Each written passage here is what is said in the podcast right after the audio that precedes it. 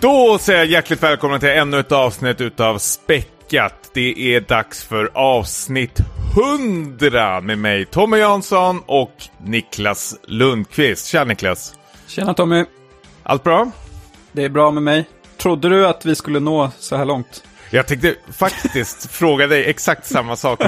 För jag har ett minne av att du sa när vi började med späcket att jag ger det här max 10 avsnitt. jag tror till och med du sa jag ger den här skiten max 10 avsnitt. Jag hade mycket på, på G då. Men ja. nu, nu, är det bara jag kvar nästan. Och det är du med. Ja, men precis. Det har ju blivit någon slags här äh, flugornas herre nu nästan. Äh, mm. De här senaste hundra avsnitten. Äh, men, men lång historia kort. Du och jag har ju spelat in mer än hundra avsnitt. Vi har ju poddat sen, vågar jag säga, sen 2009.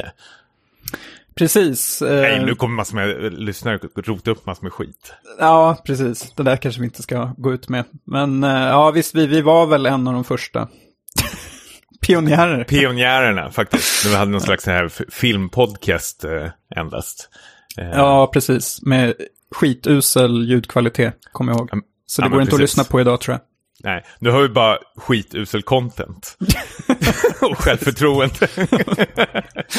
precis, det jämnar ut sig. Ja, nej men precis.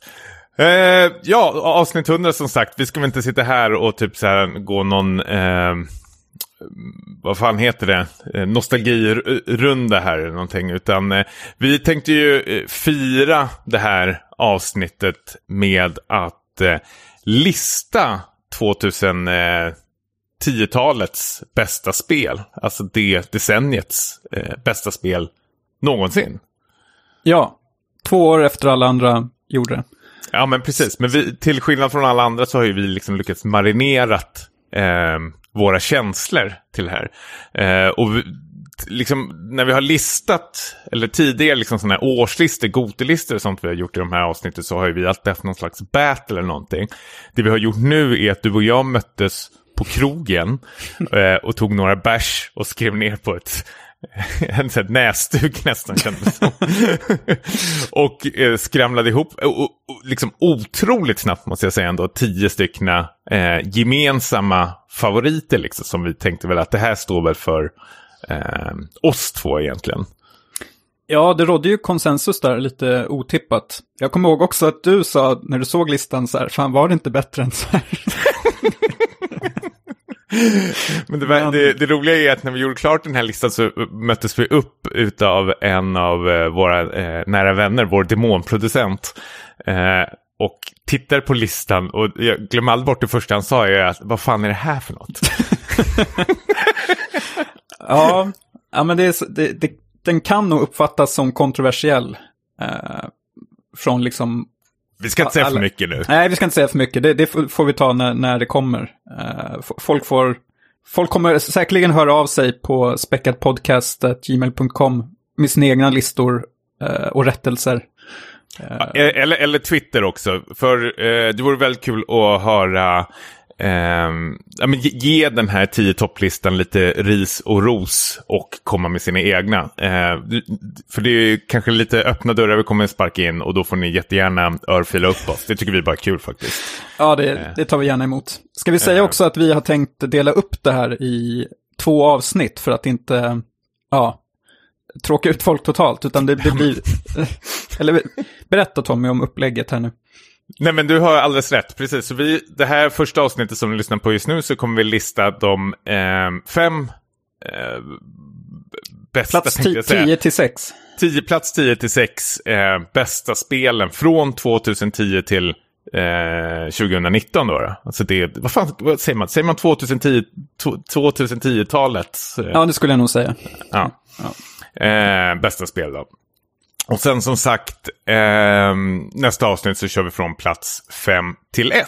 Och återigen, det här är någonting så här gemensamt som du och jag kommer överens över. Så det kommer inte vara någon, eh, någon tjafs eller någonting. Utan vi, vi kommer prata om de här tio spelen, landa lite i dem eh, så länge det känns okej okay, och sen går vi vidare.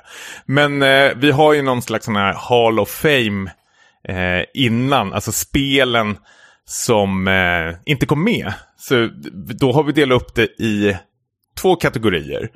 Eh, en kategori som heter eh, spelen som åkte ut med huvudet före. och det är väl spel som du och jag överens har kommit fram till att eh, det behöver inte vara dåliga spel, men det är absolut inga spel som platsar i topp 10.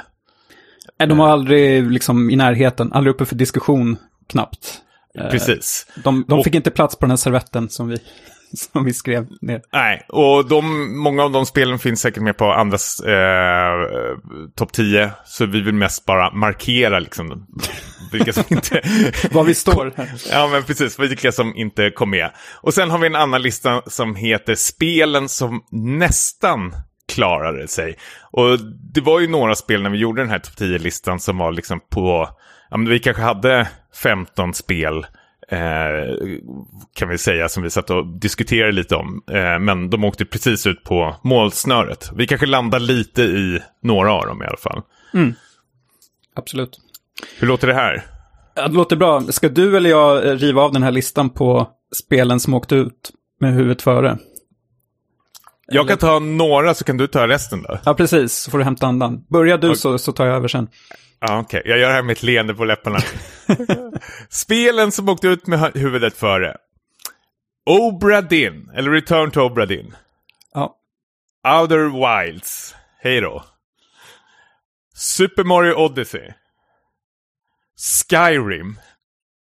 Alla Bioshock-spel.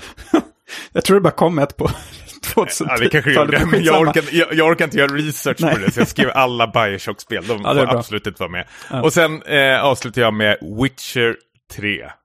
Hej då! Och hoppas vi aldrig ses något mer. Ska du eh, fortsätta med resten av eh, spelen som åkte ut med före då? Ja, och det är då alla Final Fantasy-spel. Samma sak där, jag tror det bara kom ett. ja, precis. Ja, men, det... men vi, vi, orkar inte kolla för det, det kan ju finnas någon, någon, ja vad säger man, spin-off eller någonting som vi inte känner till. Men den platsar absolut inte. Eh, och sen, Legend of Zelda Breath of the Wild. Hej då. Hej då. Nästa spel, Overwatch. Eh, hej då. The Last of Us. Uncharted. Fyran då antar jag. Och... Alla. Alla jag orkar, orkar inte researcha det heller. Nej. Och sist av allt, Celeste. Så vi har Obradin, Outer Wilds, Super Mario Odyssey, Skyrim, alla Bioshock-spel, Witcher 3, alla Final Fantasy-spel, Breath of the Wild, Overwatch, The Last of Us, Uncharted, Celeste. Och jag tycker vi bara lämnar det, vi behöver inte kommentera det här ens faktiskt. Utan det här är spel som eh, vi absolut inte ville ha med på den här topp 10-listan. De förtjänar inte ens att vara i närheten. Nej, det hade varit öppna dörrar att eh, nämna dem på något sätt. Så, ja. Bort med dem.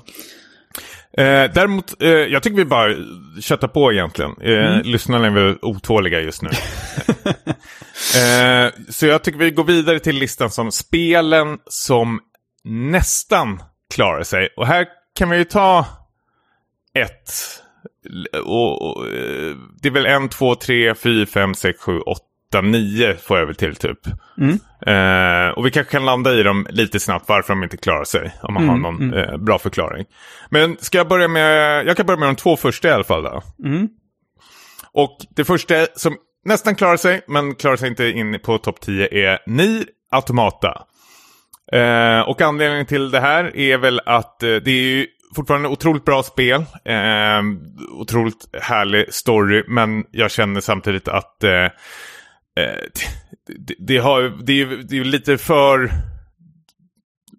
Jag vet inte, det kanske inte gör för mycket nytt samtidigt heller. Och när jag tänker på kontrollmässigt och actionmässigt så är det väl inte så superkul på det sättet. Um, Nej. Någonting du vill kommentera där? Nej, jag har aldrig, aldrig klarat det. Jag har ju försökt men det, det gick inte. Så... Nej. Nej. Det är ett skitbra spel men eh, det finns bättre spel. Hmm. Eh, Andra spelet är Monster Hunter World. Um, och där måste jag väl säga att det är samma sak där. Piss, bra spel. Men det tyvärr faller på är väl att det är som bäst och eh, roligast när man spelar med kompisar eller multiplayer. Och om du nu skulle plocka upp det här själv och spelar helt själv eh, så tycker jag då att det absolut inte är lika roligt och där faller det eh, väldigt snabbt för mig. Eh, faktiskt. Vann inte det här spelet eh, späckats Game of the Year Absolut. 2018? Ja. Men det, man det kan inte leva på gamla meriter här. Det är... Nej, nej, nej, nej, nej, nej. Ska jag ta två spel då? Ja, gör det. Ja, eh, då blir det då The Witness som ju har varit eh, lite uppe för diskussion här senare avsnitt för att jag spelade igenom det. Och det är hur bra som helst, men eh, vi upplever det som lite uttjatat i det här forumet. Och eh, ja, som du har sagt tidigare, det- kommer ju bättre spel eh, längre fram. Så eh, toppenbra pusselspel, men inte riktigt hela vägen. Eh, och sen har vi även då Disco Elysium som har hyllats i späckat och på många andra håll. ehm, för att vara ganska nyskapande när det gäller ja, textbaserade äventyr. Men eh, även om jag, jag älskade det men känner väl att det kanske inte riktigt är topp 10 och du spelade väl aldrig klart det så var inte riktigt aktuellt där heller. Nej, precis. Eh, jag går vidare då. Det är en eh, trilogi skulle jag vilja säga, kanske som jag tjatar väldigt mycket över, men den är kanske för nischad för att hamna där uppe. Och det är Danganronpa-trilogin. Eh, eh, här visual novel-spelet eh, med lite Phoenix Wright-influenser. Eh, och eh, ja, det det faller på är ju att det är alldeles för nischat spel egentligen. Och eh, jag, jag, tror, jag sålde in det till dig och du var toksåld när du fick höra om det. Sen spelade du en timme och fastnade och sen kastade du iväg det, kommer jag ihåg. Du berättade. Ja, jag hittade inte gymnastiksalen så det föll på det. Precis. Mm, Ska jag ta nästa spel också? mm, gör det. Eh, och det är Rocket League. Och samma sak där egentligen skulle jag säga som Monster Hunter World. Det är ett eh, otroligt kul eh, multiplayer-spel att eh, sitta och spela med sina vänner och sånt där. Men jag vet inte, förlorar väldigt mycket på att eh, ja, när man sitter själv och spelar. Vad fan, kom igen då. Det är ett fotbollsspel typ, fast med bilar. det, det, så, det kan inte vara i topp 10, vi behöver inte ha så bra förklaringar. Skitbra Nej. spel, men eh, så är det med det. Absolut. Då tar jag nästa och det är eh, Resident Evil 7 Biohazard som var liksom, ja, Capcom ehm, eh, uppdaterade sin skräckspelgenre till första person och det är jättebra tycker vi, men eh, inte riktigt så bra som krävs för att vara med på den här listan. Nej. Jag måste eh, säga en sak också. Jag har ju precis nu spelat klart Resident Evil 8 eh, med min fru. Eh, jävlar vad bra det var. Och det är faktiskt bättre än sjuan tycker jag. Du håller med mig där? Att, Ja. um, ja. Precis, och det, och det gör ju också att det, det här liksom inte riktigt eh, framstår som lika starkt i efterhand när det har kommit ett spel som har gjort det bättre i samma serie, tycker jag. Mm. Eh, sista spelet då, eh, också ett supernischat spel så det kanske är därför inte räckte till. Men det är IDF eh, 5. Eh, otroligt, otroligt kul eh, multiplayer-spel. Eh, men det är väl alldeles för eh, nischat och tramsigt för att liksom vara där uppe i topp 10 egentligen. Det, det känns som man spelar en rolig mod eh, faktiskt. Gud vad negativa vi är. Alltså Earth Defense Force då, för de som inte känner till spelserien. Den, den har väl kommit ganska starkt på senare år, men lite nischat än så länge. Ja, men precis. Eh, återigen, de här spelen som vi precis har rabblat upp är ju alla liksom toppenspel. Det är ju fem plus-spel i stort sett hela bunten. Men eh, det finns, eh, fanns tydligen starkare kandidater. Vill du dra igenom dem lite snabbt då? Ja, det var alltså de som nästan klarade sig var Nier Automata, Monster Hunter World, The Witness, Disco Elysium, Danganronpa, Rocket League, Resident Evil 7 och Earth Defense Force 5. Ja. Jag tror stora skrällen som vi har som eh, kanske folk hickar till på. Det är väl Nier Automata. Alltså, Ja. Kan inte komma på mig. Nej men, eh, Disco, dis, nej men att om man har lyssnat på våra tidiga avsnitt så är det väl väldigt mycket. Nier Automata, Disco Elysium.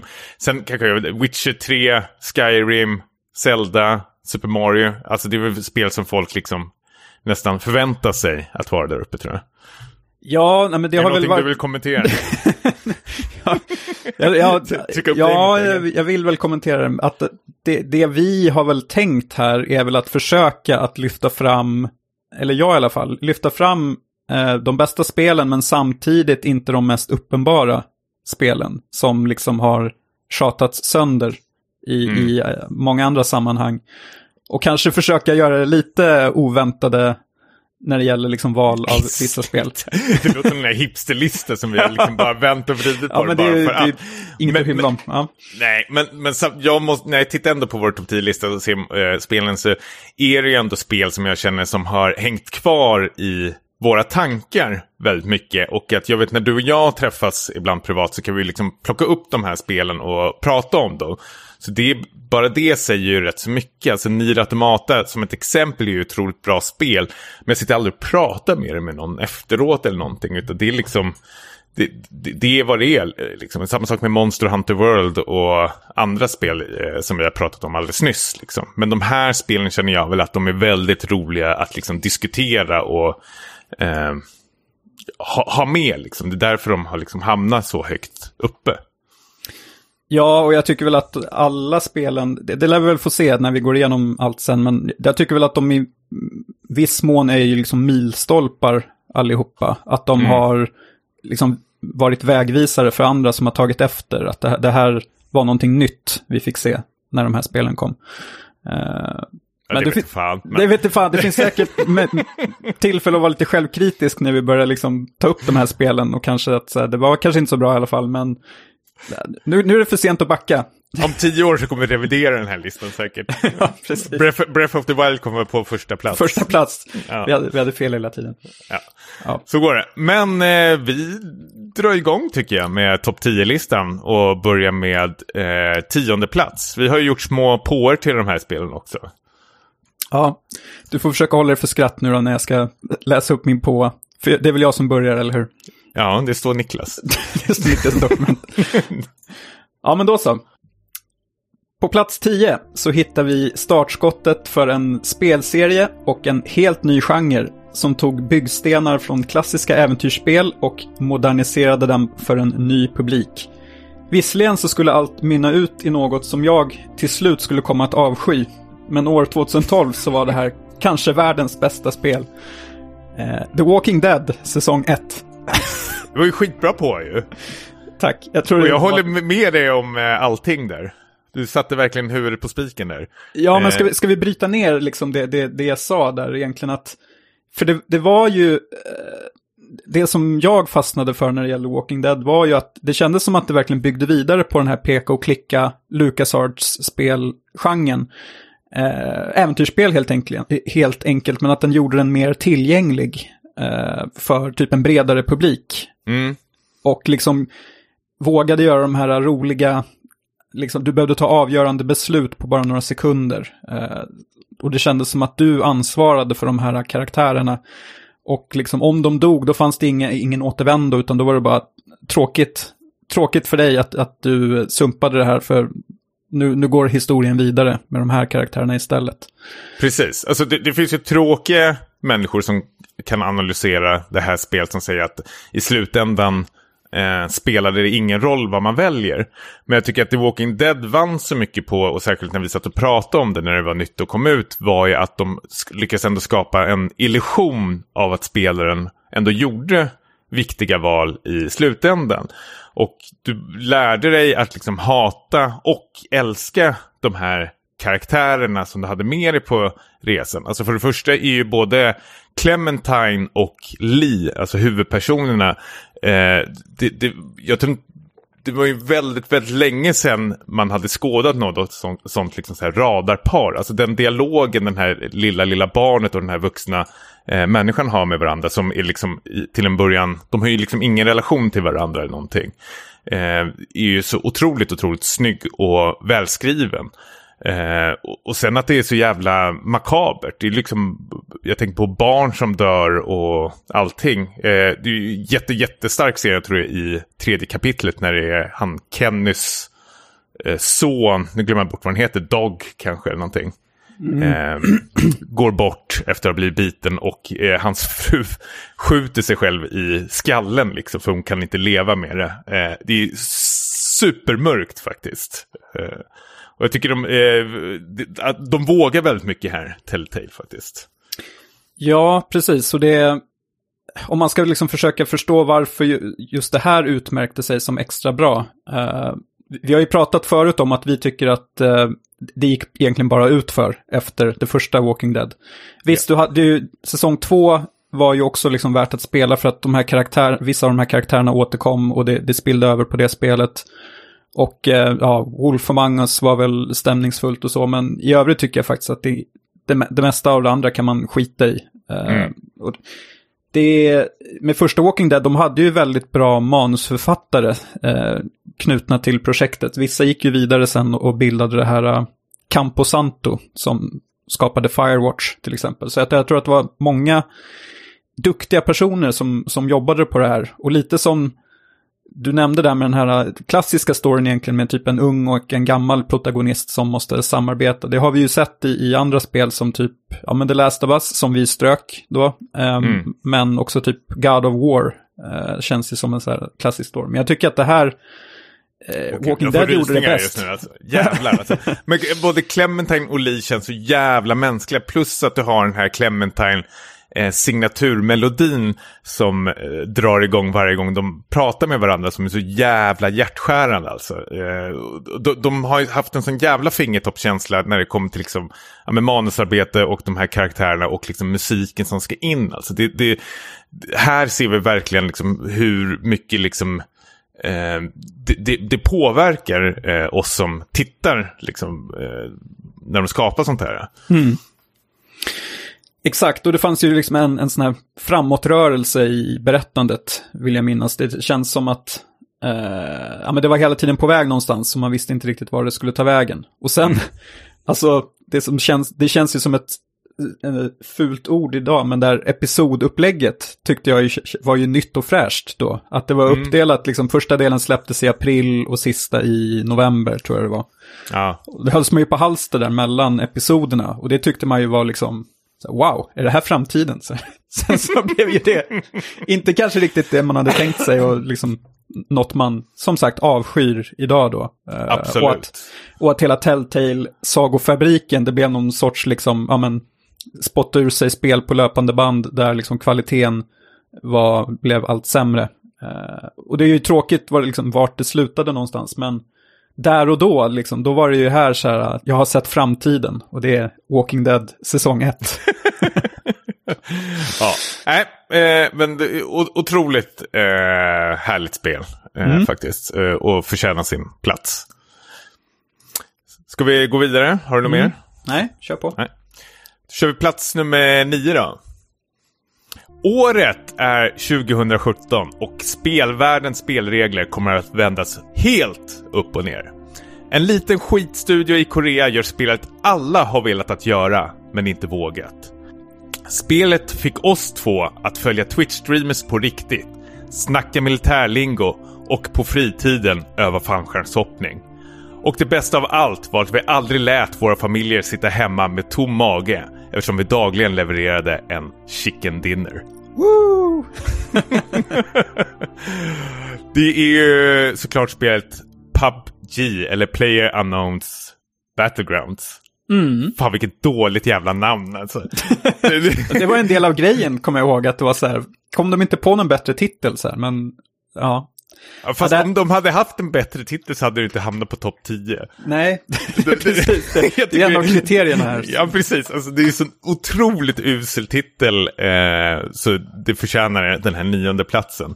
Eh, nej, vad ska vi börja någonstans egentligen? Eh, det, det är ju första riktiga Battle Royale-spelet och det har ju verkligen eh, på både gott och ont, precis som Walking Dead, gjort ett så här, avtryck i spelvärlden. Helt plötsligt skulle ju alla ha ett eh, Battle Royale. Men det var ju liksom i, ja, innan Fortnite eh, tog över. Men personligen tycker jag ju fortfarande att det är PubG som är liksom King of the Hill där. Mm. Ja, ja, definitivt. Eh, och det är just det här liksom att det är lite udda hela upplägget och att det är dels den skeva titeln men också typ att, man, att det är liksom chicken dinner som man tävlar om.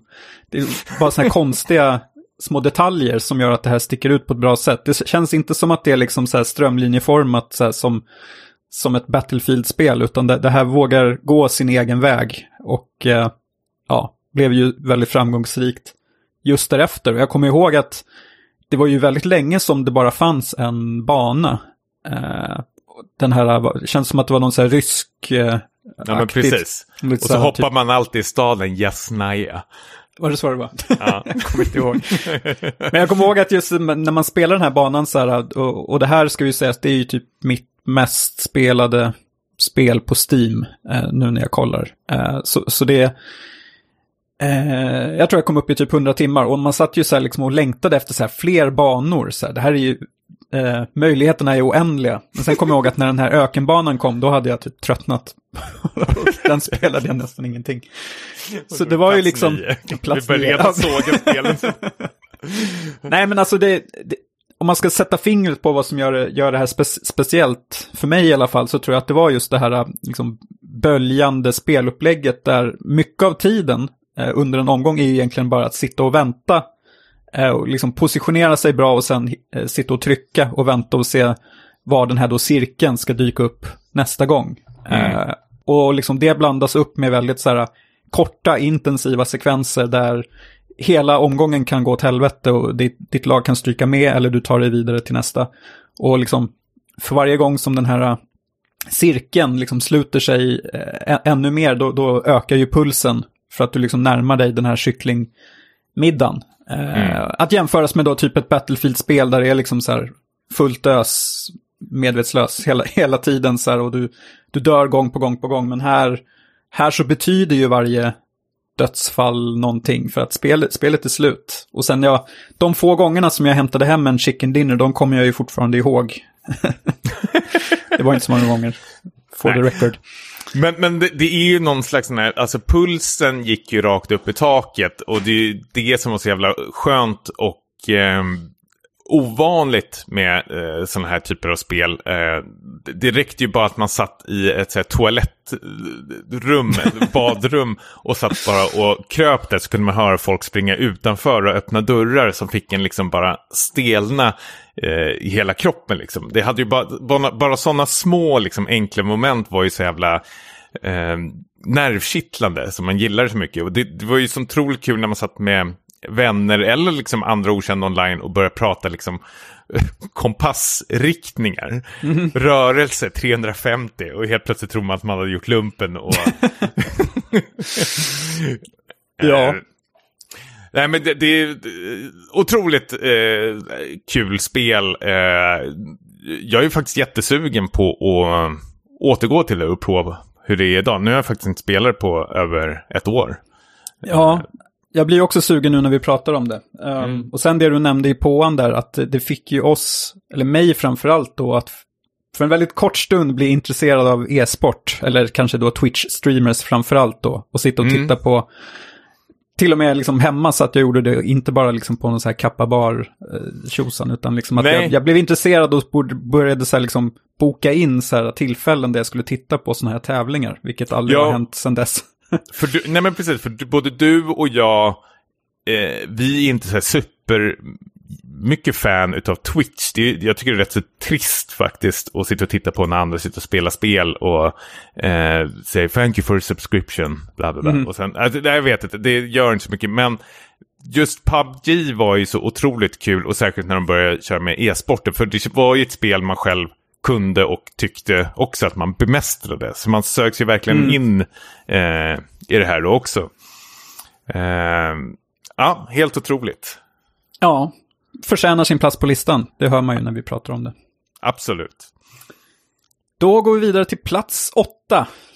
Och där hittar vi en av decenniets stora comebacker. En av spelvärldens stora regissörer tvingades lämna sin arbetsplats med svansen mellan benen. Men gav till slut svar på tal genom att skapa den ultimata vandringssimulatorn. Vi talar förstås om Death Stranding. Fuck yeah. Yeah. Här var väl ett av spelen som du ville ta bort från listan. Om vi, Det om vi ska vara inte helt... säga här. Man kan, man kan säga så här att det, det var jag som brann, det är jag som brinner mest för det här spelet då. Eh, jag tror att jag Eh, uppskattar tanken bakom det och genomförandet och du gillar kanske mer eh, konceptet men, men tyckte väl inte att spelet var en, en full poängare. Är, är det rätt? Ja, men, ja, men precis. Vi, vi, bara för transparensen skulle jag vilja att två spel i de här eh, topp 10-listan är väl att eh, både du och jag har ju fått valt ett spel var som vi liksom har skoskavat in, kan vi säga egentligen. Mm, mm. Eh, men det är ju långt ifrån ett eh, dåligt spel och jag älskar liksom eh, atmosfären i det här spelet. Eh, och det är väldigt så här Kojima-iskt, eh, mm, mm. hela grejen faktiskt. och jag tycker att det är, det är coolt för att han vågar göra så något helt annorlunda än vad folk hade förväntat sig. Liksom. Och det mm. krävs väldigt mycket balls tror jag egentligen, att inte slicka de där eh, fansens eh, läderstövlar. Att göra ännu eh, Metal Gear Solid. Ja, Istället så var det liksom en, en trött eh, eh, protagonist som liksom går runt med en eh, ryggsäck. Över landskap. Ja, ja, men precis. Ja, men om jag ska säga liksom min, det som jag tycker motiverar platsen här på listan. Eh, det, det, skulle jag väl säga är att just för, för det här är ju liksom ett AAA-spel. Eh, det var ett, ett, av det årets mest emotsedda eh, blockbuster-spel då, egentligen. Eh, men jag tycker att det är, så, det är något så unikt som att det är ett AAA-spel med, med en personlighet. Om, om man jämför med ja men om vi säger typ i indiespel så, så då, då kan man ju ofta se att den här liksom regissören eller kreatören, har, att visionen lyser igenom och personligheten lyser igenom för att det är väl ofta mycket mindre team då såklart som tar fram spelet. Och Kojima har ju såklart haft ett monsterteam bakom sig och jättemånga eh, talanger liksom som har, som har tagit fram det här. Men det ju, känns ju ändå som att det är hans vision som vi tar del av. Det är därför jag tycker det är viktigt, om, om jag jämför då med typ Ubisoft Open World-spel. Jag tänkte precis säga det. Ja. Om, jag ska, om det ska få klä skott för allt som jag tycker är tråkigt med Open World så känns ju de spelen mest bara som så riskminimering och att så vässa bort all, allt som skaver så att det ska bli en strömlinjeformad eh, upplevelse utan något, något tuggmotstånd egentligen. Något mm. som inte stannar kvar. Eh, typ Immortals Phoenix Rising som är så här, ja, pissspel nu, nu när jag har fått smälta ja, men absolut. det. Men, men, eh, du har absolut rätt i allt du säger. Alltså, vare sig man gillar Death Stranding eller inte så kommer ju folk fortfarande prata om Death Stranding i decennier framåt. För det har ju något eget i sig, vilket de här, precis som du säger, Ubisoft-spelen absolut inte har. Alltså hur mycket en Assassin's Creed säljer, eh, eller hur stort det är, så liksom kommer man ändå liksom blanda ihop dem om några år och kan inte skilja dem mellan eh, varandra. Men Death Stranding känns eh, på bara gott liksom så här, något helt, helt eget och eh, unikt faktiskt. Eh, sen att folk kanske har haft helt annorlunda förväntningar eller någonting, det ska ju inte liksom påverka liksom spelet eller regissören eller någonting. Utan det har ju med, jag vet inte, orimliga liksom förväntningar att kanske göra av spelare i sådana fall. Mm. Nej, men jag håller med, alltså det är ju det är mest på gott som Kojimas konstigheter har fått vara kvar här. Annars hade ju säkert någon, diverse fokusgrupper sagt, ja men ta bort de där grejerna för det, det, det, det kommer folk tycka är för konstigt och hela den mm. biten. Bara som att typ hans, alltså karaktärerna i spelet består ju av hans kändiskompisar. Alltså Guillermo del Toro och Niklas Winding Refn. Så och de kan ju inte ens prata med varandra. Nej, de är ju, de är ju väl typ så dubbade av andra, av skådespelare många av dem. För att de liksom, det funkade inte riktigt. Jag tror Guillermo del Toro, det är inte han som pratar i, i spelet. Till exempel. Och sen att deras Jaha, karaktär... Ni, men Niklas Winding Refn då, danskjäveln?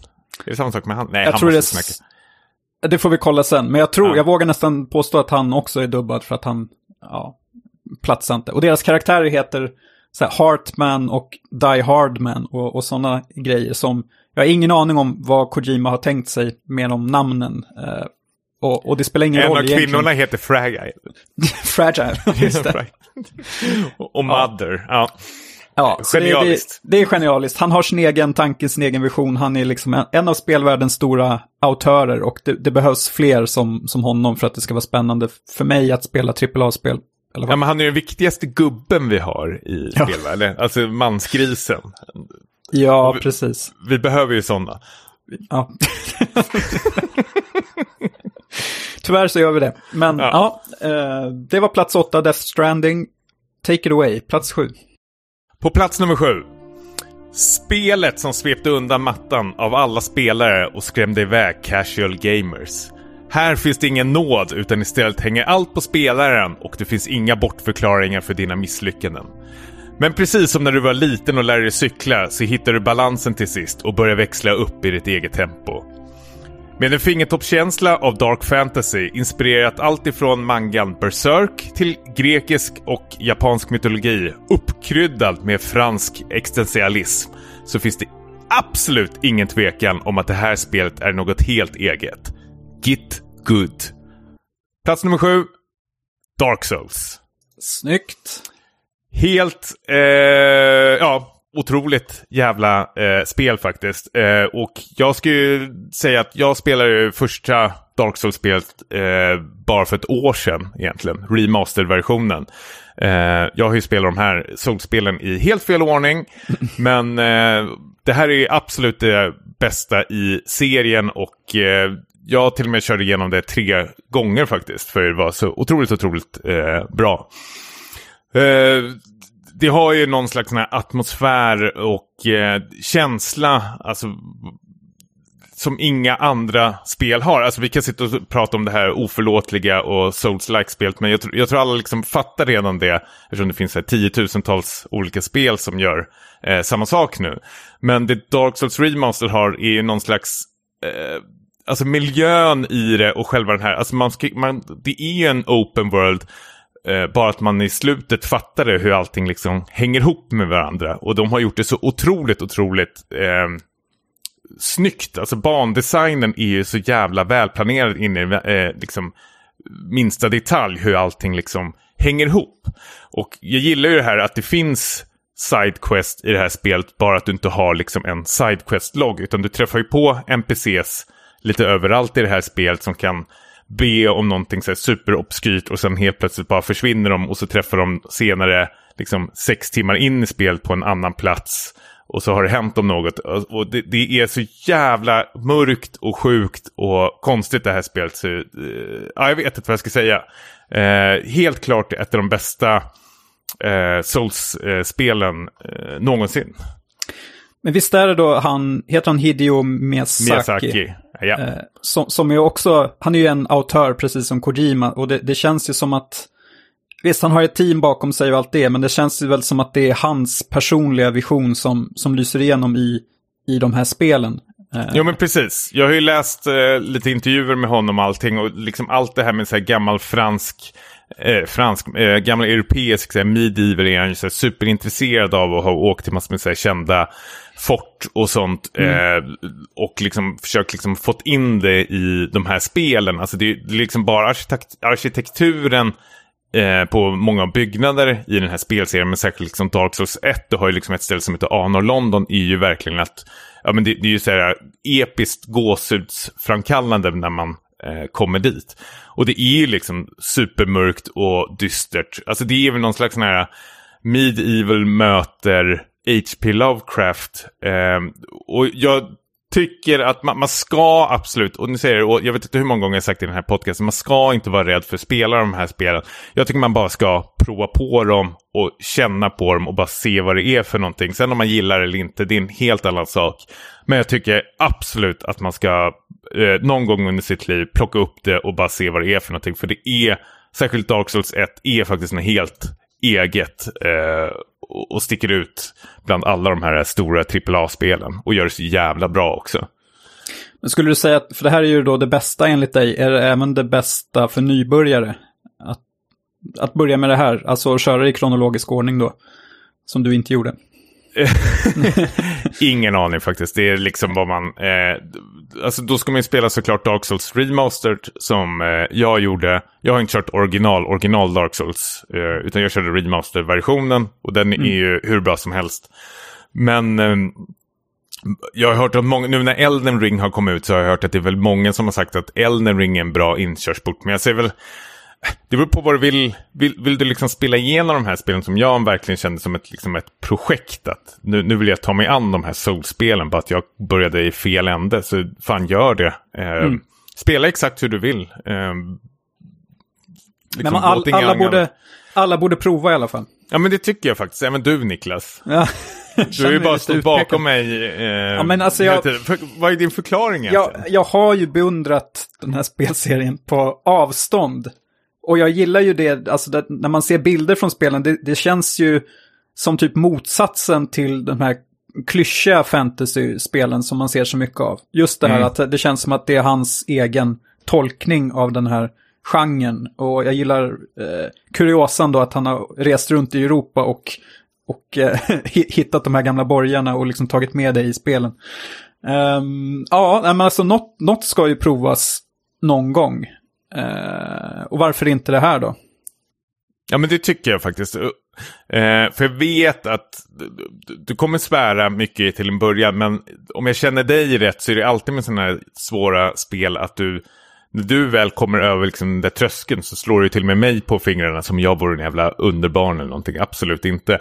Men jag tror du underskattar dig själv för mycket. Och nackdelen jag ser med de här spelen, och det är ju inte spelets fel, utan det kanske är fansens fel. Och min påa också när jag tänker efter vad jag sa. Men att det skrämmer iväg för mycket eh, spelare faktiskt. Eh, för det är, det är oförlåtligt. Men sen när man börjar lära sig spelets spelregler och förstå hur det är uppbyggt så är det faktiskt inte så jättesvårt i längden. Och man får kolla på internet, man får eh, leta upp guider eller tips eller fråga eller någonting. Det funkar så. Det är ett skitkul spel att kolla i forum och allting och få tips från andra spelare hur de har gjort och sånt. Mm. Bara spela på ditt eget sätt eh, och ha kul. Mm. Eh, det, är det är det bästa tipset skulle jag ge för Dark Souls-spelet faktiskt. Ja, ja men det står på listan. Ja. I dubbel bemärkelse. Ja, Ska vi gå vidare till eh, sjätte plats då? Ja, sista för idag. Redan 2002 så gjordes en framgångsrik uppdatering av första spelet i denna spelserie. Och 2019 så upprepade man bedriften igen i och med denna remake. Det låter som någon jävla så här På spåret-fråga eller någonting. Vart är vi på väg? Vart är vi på väg? Ja, det är såklart Resident Evil 2 Remake från 2019.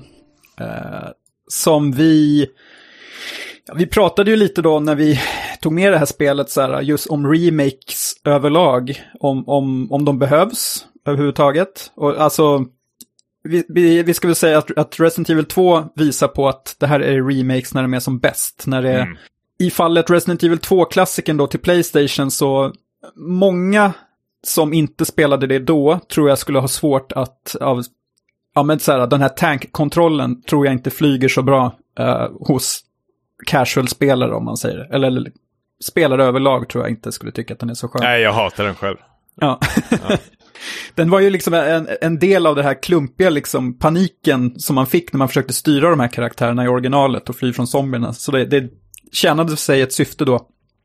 Men här har man i alla fall då i Resident Evil 2 Remake plockat liksom russinen ur kakan när det gäller den här serien och tagit influenser från senare spel och uppdaterat tvåan då som många, jag inkluderar, tycker är det, bästa i, i eh, spelserien. Mm. Absolut, alltså det, det jag tar med mig mest ifrån det här spelet är ju själva utforskandet de har lyckats med i, på den här polisstationen som man anländer. Som var så jävla kul som jag inte har känt på eh, ja, men flera decennier tänkte jag säga. Men att du hade den här kartan Eh, på polisstationen som kändes till en början väldigt, väldigt liten. Men desto mer du börjar utforska och hitta massor med hemligheter så märker man hur den här polisstationen bara växer till något slags enormt, jag, vet inte vad liksom. Eh, och du, du, har ju de här nycklarna och allting du ska hitta som också gjorde väldigt spännande att liksom vända upp och ner på allting eh, som fanns där. Jag, jag tyckte det var den känslan har inte jag haft sen jag spelade liksom Silent Hill 2. Och man fick ha sin lilla karta med sig där som liksom, där eh, huvudkaraktären antecknar själv. Vilket jag tycker är väldigt eh, ett, ett, ett, kul koncept faktiskt. Eh, låsta dörrar, här behövs det något, återvänd hit liksom. Eh, sen är det ju att de lyckades väldigt, väldigt bra med eh, Mr X kan jag tycka. Alltså det finns ju sådana otroliga eh, stunder i det här spelet när man kanske går i korridor och han liksom helt från ingenstans liksom bryter sig igenom någon mm. vägg och börjar jaga en. Eh, och det här stresspåslaget liksom går i topp eh, hos en. Eh, helt så här oförglömliga eh, stunder faktiskt. Och precis som du sa innan, alltså, eh, remakes, alltså om man ska göra en remake så är Resident Evil 2 eh, den bästa remaken någonsin. Eh, faktiskt, det, är bättre än Demon Souls som kom ut så många tycker väldigt mycket om. Men Resident Evil 2 känns Eh, de, gjorde ju om liksom hela spelet men behöll liksom det bästa ifrån tvåan, om man nu kan säga så. Eh, tog bort tankkontrollen. ja, nej men precis. Ja, men det introducerade för en ny publik samtidigt mm. som det flörtade med oss äldre.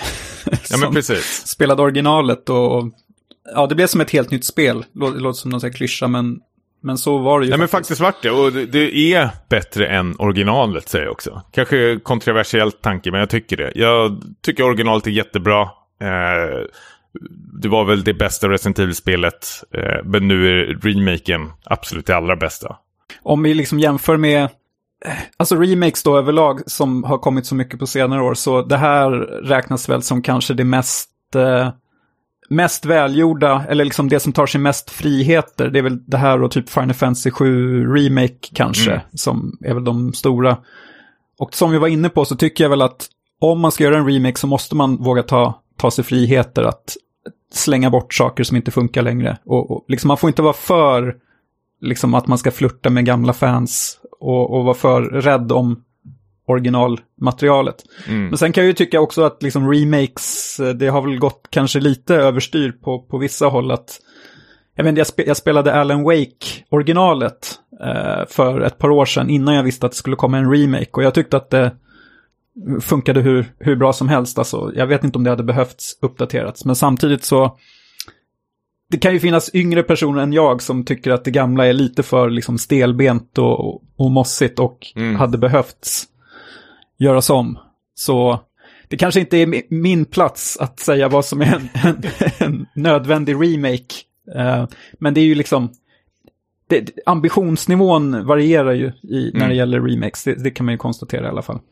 Ja, men jag tror även förväntningarna för oss också var lite låga på det här spelet, men man var väl lite skeptisk och lite osäker att kommer det här bli ännu ett liksom Resident Evil? Det här var ju under liksom svackan i eh, Resident Evil-genren. Mm. Liksom, och säkert när de körde den här tredjepersons eh, delen i botten med femman och sexan. att, tänker man så här, ja. men vad fan kommer det här bli nu då? Eh, kommer de göra mer liksom actionbaserat? Vilket okej, okay, det, det, är väldigt actionbaserat. Men det, det har en härlig liksom så balans mellan det här skräcken och actionmomenten faktiskt. Eh, som jag i alla fall inte trodde de skulle lyckas med. Och sen har det ju fortsatt med Resident Evil 3 Remake och nu snackas det om fyran och risken finns ju att de kör det här i botten också. Nej, längtar efter femman och sexan med tank control. Ja, precis. Gå tillbaka till rötterna, säger man. Ja, ja. ja men grymt. Eh... Ska, vi samman... Ska vi summera plats 10 till 6? Bara. Ja, men kör du då. Ja, och då hade vi på plats 10 The Walking Dead säsong 1. Plats 9 Player Unknowns Battlegrounds. Eh, plats 8 Death Stranding. Plats 7 Dark Souls och plats 6 Resident Evil 2 Remake.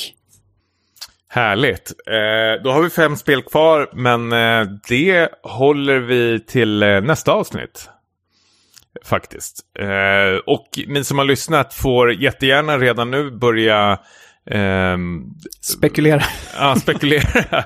uh, kasta lite ris uh, och ros på den här listan. Jag tror att, för nu kommer vi lägga upp den här podcasten på ett lite annorlunda sätt. Uh, så om man går in på eh, Spotify om man lyssnar där så kan man även eh, ställa frågor och sånt om eh, avsnittet. Ingenting jag kan lova nu under inspelningen. Niklas ser jättefrågande ut och nervös ut när jag sitter och säger här. Men jag, jag tror jag vet hur man gör. Eh, men vi får se. Om det inte går så får ni jättegärna skicka på eh, Twitter där vi heter Späckat eller skicka mail där det är, hjälp mig nu Niklas. Späckatpodcast.gmail.com Precis. Och eh, oss hittar man också även på Twitter. Jag heter Tommy understreck Jansson och Niklas, det hittar man jag heter väl Niklas Lundqvist, tror jag. Jag minns inte än. man hittar nog mig om man hittar dig, tror jag. Ja, precis. Du brukar bara gå runt och likea saker på Twitter. Men jag ja. tänker att man kan skälla ut det där för Death Stranding eller något. Det får man göra. Det tar ja. jag gärna emot. Härligt, men eh, då tackar vi för oss och så hörs vi till nästa avsnitt. 100 avsnitt gjorda, 100 avsnitt till kommer. Ja, ta hand om dig. Tja! Ha det bra. Tja!